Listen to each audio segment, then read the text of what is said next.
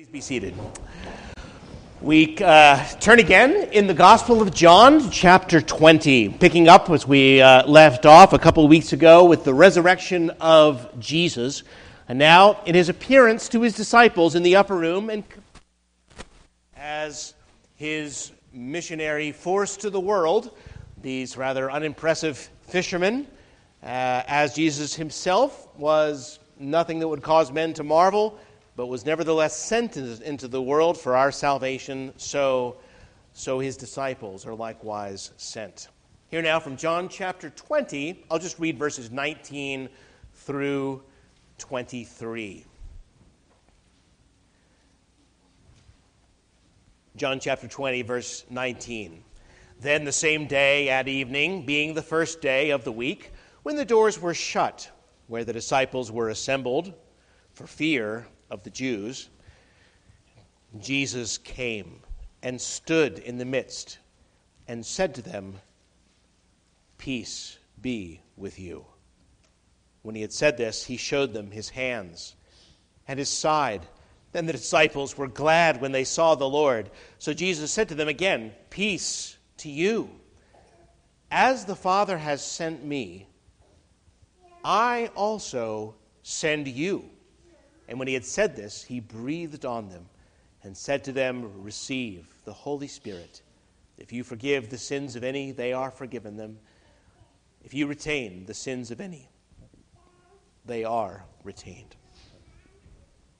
Amen. Let us pray together once more. Our Father in heaven, how glad we are, too, that we have a risen Lord. And we pray that even as we likewise are sent into the world, to be in it, but not to be of it. We pray that you would sanctify us by this, your truth, for your word is truth. And pray that we now would have a deeper understanding of this calling on our lives and how we might best fulfill it to your glory through Jesus Christ our Lord. Amen. Jesus was a missionary. We don't usually think of it that way, of course. We apply the term missionary. Uh, to others who have perhaps been sent with the good news to a distant people. But we realize upon reflection that Jesus was so sent. He came and preached the gospel. He made disciples. He built the church. He taught others how to follow after him. Once upon a time, missions meant sending people overseas to benighted tribes of people who didn't know the Lord. These days, you don't have to go so far to meet those tribes. Uh, the church has adjusted its use of the term accordingly, and we talk about foreign missions as well as home missions. We also talk about unreached peoples and reached people groups. Unreached people might be those who live their whole lives without ever hearing the good news of Jesus Christ.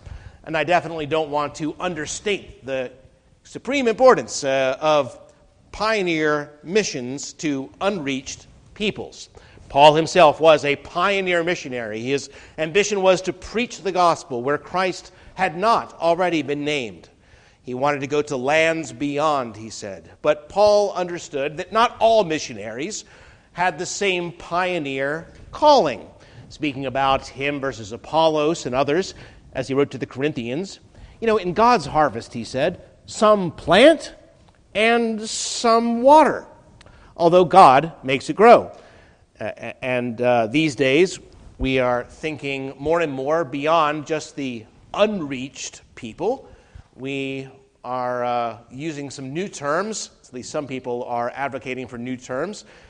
Here's three new words that people are using today beyond just reached and unreached.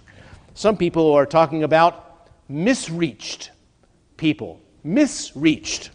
That is to say, the gospel has arrived and taken root in an impure form.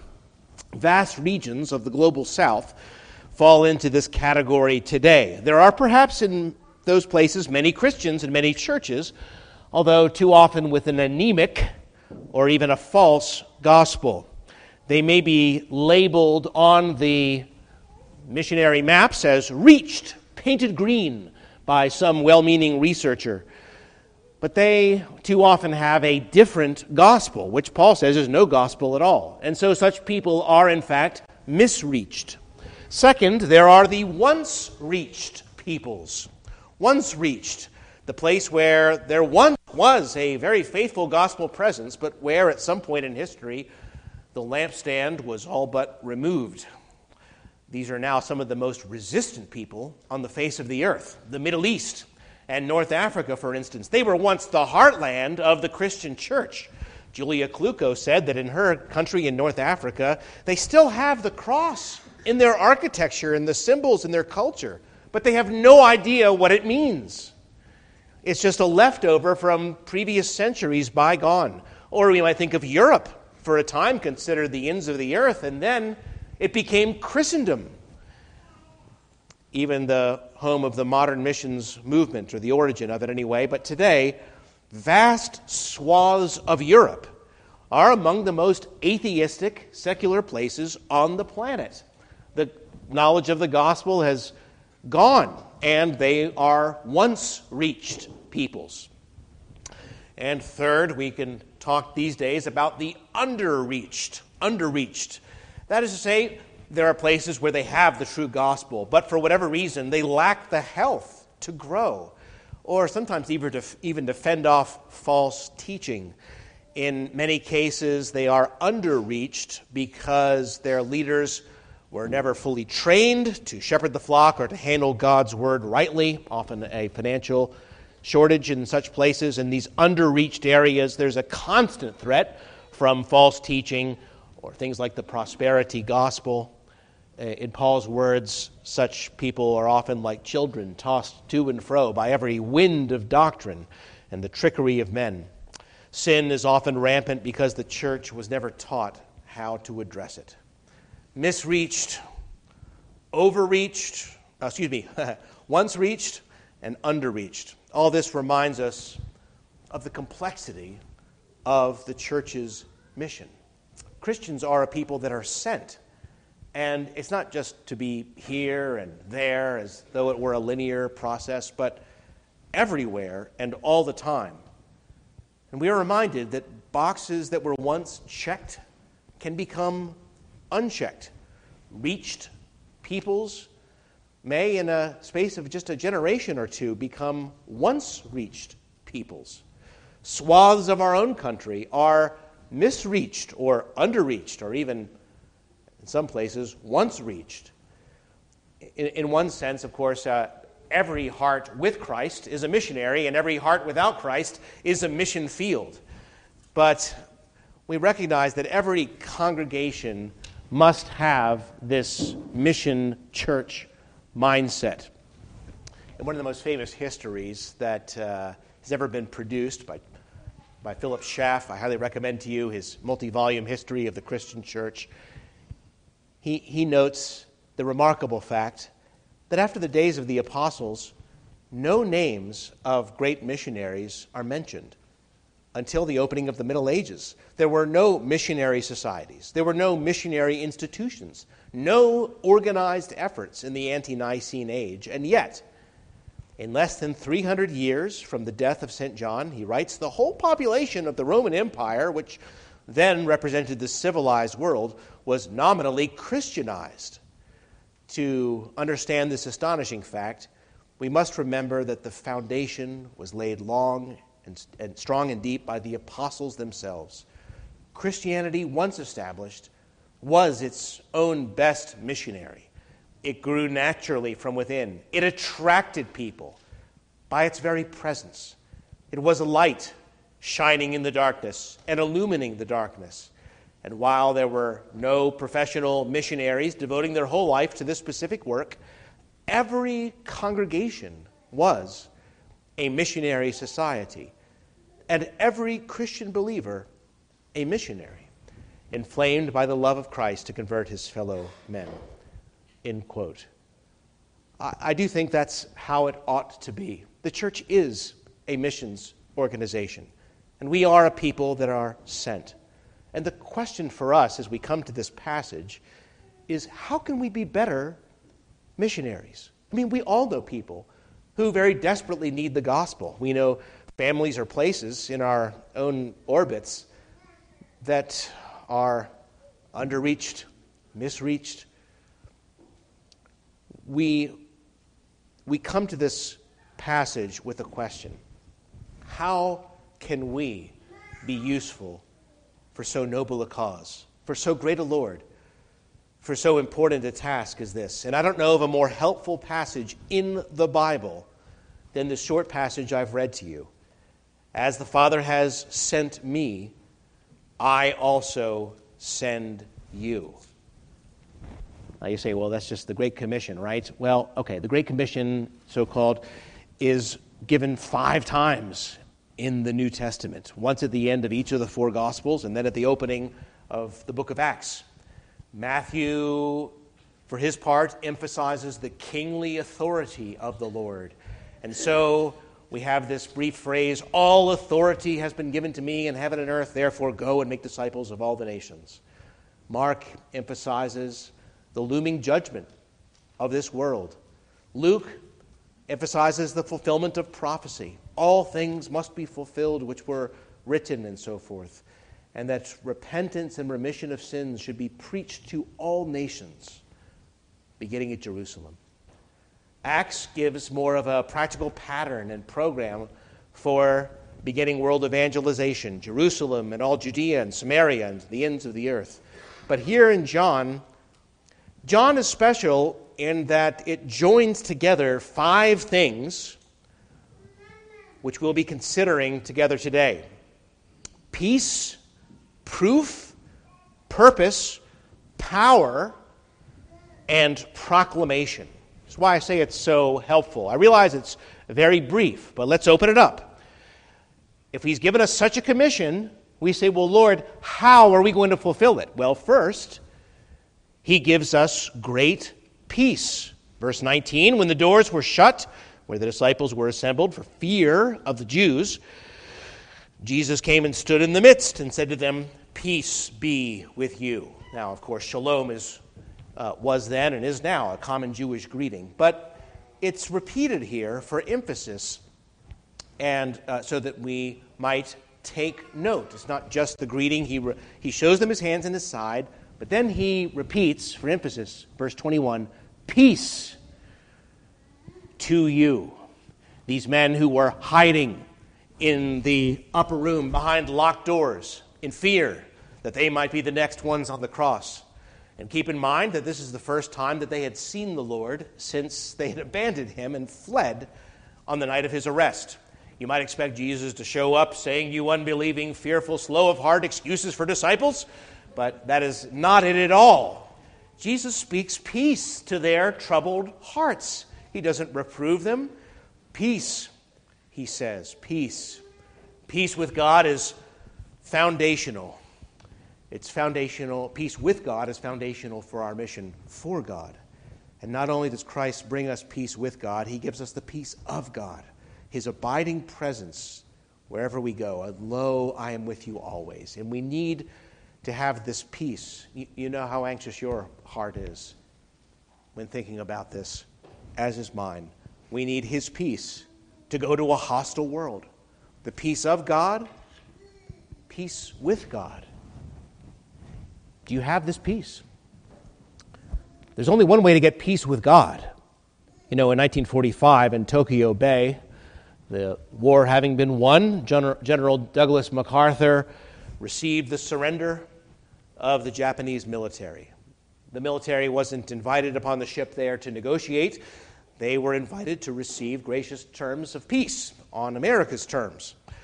Similarly, we don't come to God seeking our own terms of peace or negotiating with Him. We come to receive His. I know that some people try to get peace on their terms. God, you do this for me, and then I'll do this for you. But there is to be no bargaining. If you want peace, you must receive it the way the Lord Himself has provided it abundantly. The cross.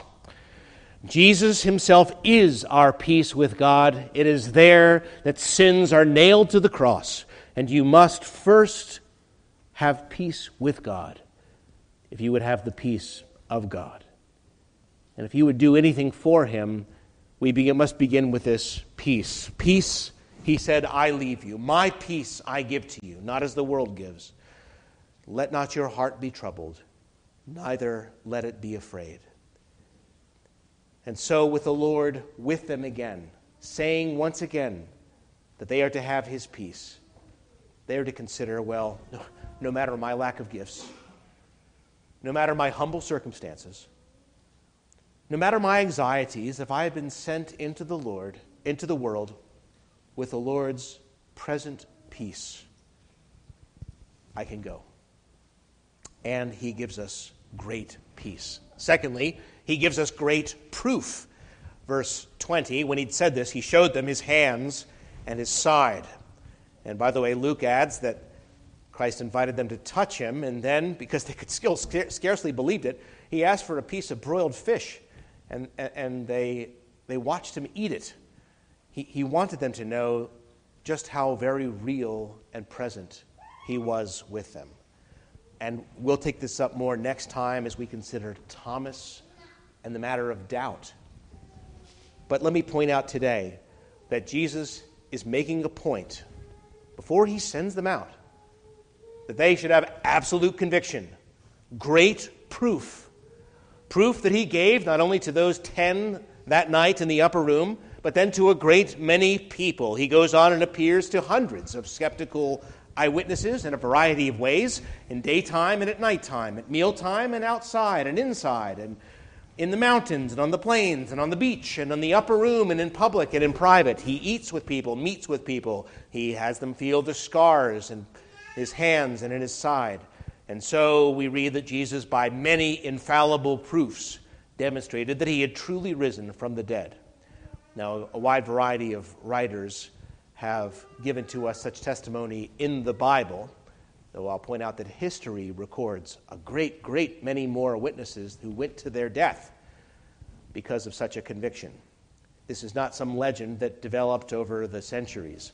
Josephus, writing in that first century, said those disciples refused to abandon their discipleship because they say he rose from the dead. End quote. Paul went from being the chief persecutor of the church to its chief ambassador to the world. And why? He says many times he met the risen Lord, and he was not alone at that time. Claudius was emperor between 41 and 54, less than 20 years after the resurrection. There is such a major turmoil and disturbance in Rome that he throws all the Jews out of the city, AD 49. His ancient biographer, Suetonius, records that because the Jews of Rome caused continuous disturbances at the instigation of Chrestus, which everybody believes is simply Christ, and he expelled them from the city. By the 50s, the 50s, Suetonius records, punishment was inflicted on Christians, a class of men given to a new and mischievous superstition. Such such news went like wildfire in the ancient world. And even when oppressed, they sealed their testimony with their blood. They could not deny what they had seen and heard. There's much, much more that we could say, more that we will say, but Jesus would not have them just go off and say, I think, I feel. You ask me how I know he lives, he lives within my heart. Oh no. He gives us great proof. He gives us, thirdly, great purpose great purpose. As the Father has sent me, I also send you. Uh, very great words that connect what the Father has done with the Son to what the Son is doing with us. Connecting our purpose with Christ's purpose. And these words then are much more than a command for evangelism and mission, they're establishing a certain pattern. Just as the Father has sent him, so we are sent by him. Following Christ, he was sent into the, into the world. He did not remain aloof. Anybody ever see the old uh, movie, The Gospel Blimp? Right? Very uh, uh, interesting difference between uh, how some people were trying to get the word out to the most people possible and having signs behind the blimp and so forth, and uh, versus a guy who's just meeting with his neighbor. Uh, make, makes, a, makes a point. that there's a certain pattern to our mission, that Jesus himself did not remain aloof. He humbled himself, became the servant of all, and in great humility came, he said, to do the Father's will, to speak the Father's words, to accomplish the Father's works, to seek and to save that which is lost, he told Pilate. For this cause I've been born, and for this I've come into the world to testify to the truth. And so he did. And then he sent his disciples out with these same commands. Verse 15 of chapter 17 Sanctify them by your truth. Your word is truth. As you sent me into the world, I also have sent them into the world. Now, to be clear, we are not all called to be pioneer missionaries. I'm not at any way minimizing the critical role of pioneer missionaries. But I'm saying we are all called to follow Jesus, to be like him, to be in the world, but to be not of the world, to further his kingdom by word and deed, to be instruments of his work, and to take up our cross and follow him. As Paul wrote to the church, Follow me as I follow Christ. And so we go. Now, I've heard it said that a banker is somebody who lends money to those who can prove that they don't need it, and one who refuses to lend money to those who do need it. I, I used to work for a bank, there's something to that. But Jesus went to the poor in spirit, he went to the morally bankrupt, he went to the lost sheep of the house of Israel, and his pattern is to be our pattern as well. John Stott comments this is the great weakness of evangelical Christians in the field of evangelism today. We tend to proclaim our message from a distance. We sometimes appear like people who shout advice to drowning men from the safety of the seashore. We don't dive in to rescue them. We're afraid of getting wet. But Jesus Christ did not broadcast salvation from the sky. He visited us in great humility. End quote. So many of us are very shy, naturally, introverted, timid. And yet we do long to see others coming to faith and to share our joy in God. And who are we and who would listen to us? But then we look at these very, very ordinary disciples given a mission of great purpose that just as Jesus was sent by his Father, so he has sent us. We think about their weakness. We think about those disciples' times of confusion, their cowardice, their selfishness, their lack of education. And Jesus confidently tells them, No, you're, you're, you're my men. I'm going to do it all through you. And specifically, he says to them, I don't pray, O Father, that you should take them out of the world, but that you should keep them from the evil one. It is a great mission, not just to go and evangelize, but to be sent by Jesus just as the Father had sent the Son. A mission of great purpose. Now he says to accomplish it, we need more. So, point four, he gives us great power. Great power. When he had said this, he breathed on them and said to them, Receive the Holy Spirit. See, how does that relate to uh, Pentecost later? I mean, Thomas isn't even there in the upper room that night. Well, the, the action anticipates the soon outpouring of the Spirit to happen on the day of Pentecost, as is usually understood. J- Jesus tells his disciples explicitly later do not go until that Spirit that I will send to you comes upon you. And you will receive power when the Holy Spirit has come upon you, and then you shall be witnesses to me in Jerusalem, Judea, and Samaria, and to the ends of the earth as we read back in chapter 15, he will testify of me, and you also will bear witness. And, and, and this is the, the dual nature of our calling word and spirit. Word and spirit. The, the word which we give from stammering tongues in fear and trembling. That's what Paul said he did. In fear and trembling. The Spirit testifying also with fire and power. That's the mystery. He will testify of me, and you also will bear witness. Now, without the Holy Spirit, as Warren said earlier, we can't serve the Lord in any capacity. The Holy Spirit gave speech to Israel's prophets, and wisdom to its kings, and valor to its warriors. Zechariah tells us, Not by might or by power, but by my Spirit, says the Lord. But this is especially true in this matter of Christ's mission to the world, carrying the message of a crucified Messiah. Who will believe this? And we can't change the heart. Oh, no, you don't understand.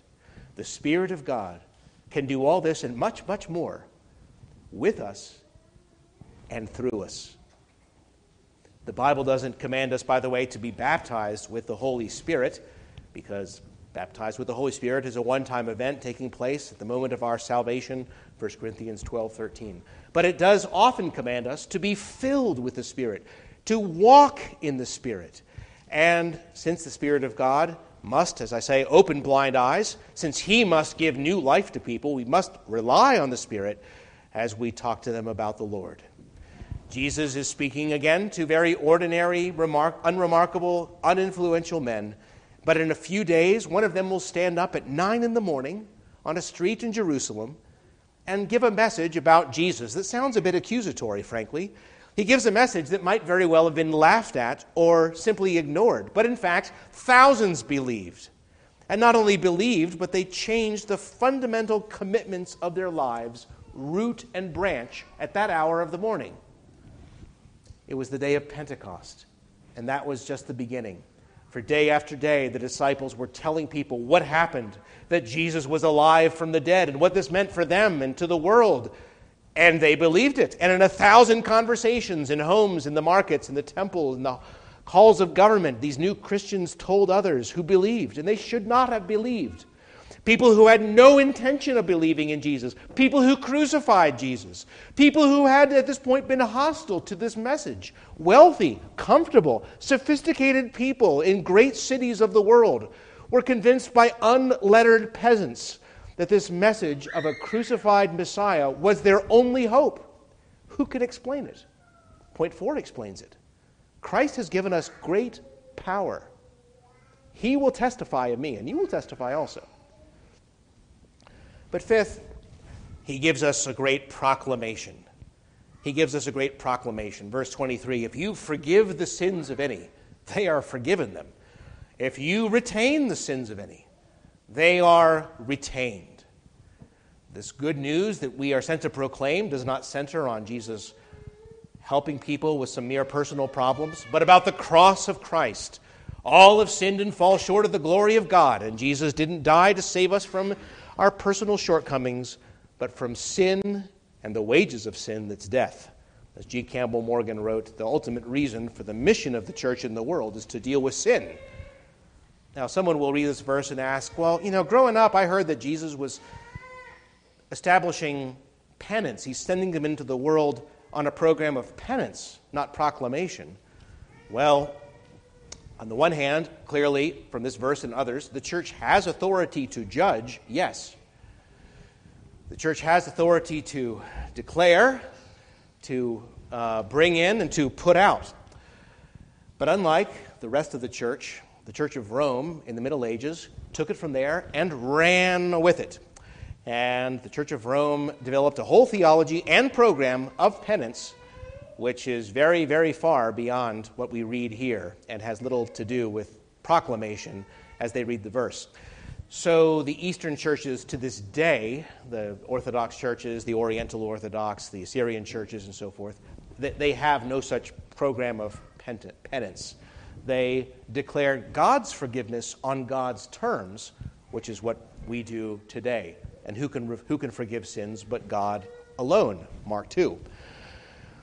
And so it's good for us to not only read this one verse and then build a very, very tall theology upon it, but then to see rather how this verse is fulfilled. As Peter proclaims to the thousands visiting Jerusalem to repent and be baptized in the name of Jesus Christ for the remission of your sins. Paul explaining to the Jews in Pisidian Antioch that through this man forgiveness of sins is proclaimed to you. And by him, everyone who believes is freed from everything from which you could not be freed by the law of Moses. In other words, they constantly preached the gospel and declared with God's authority the terms upon which God forgives or retains sins. Clearly, there's a time when that judgment must be made by the rulers of a church. But the ordinary way in fulfilling this passage is by declaring with God's authority the terms of God's forgiveness. A great proclamation. In conclusion, then, this is how Christ equips us for mission. He gives us great peace, great proof, great purpose, great power, and a great proclamation. You see how rich this is? It could be a series of sermons. Just as the Father sent him into the world, so now he sends his disciples in it, but not of it, sanctified by the truth, for his word is truth. And now, for most of us, the word of Christ is, of course, now return to your own house and tell what great things God has done for you.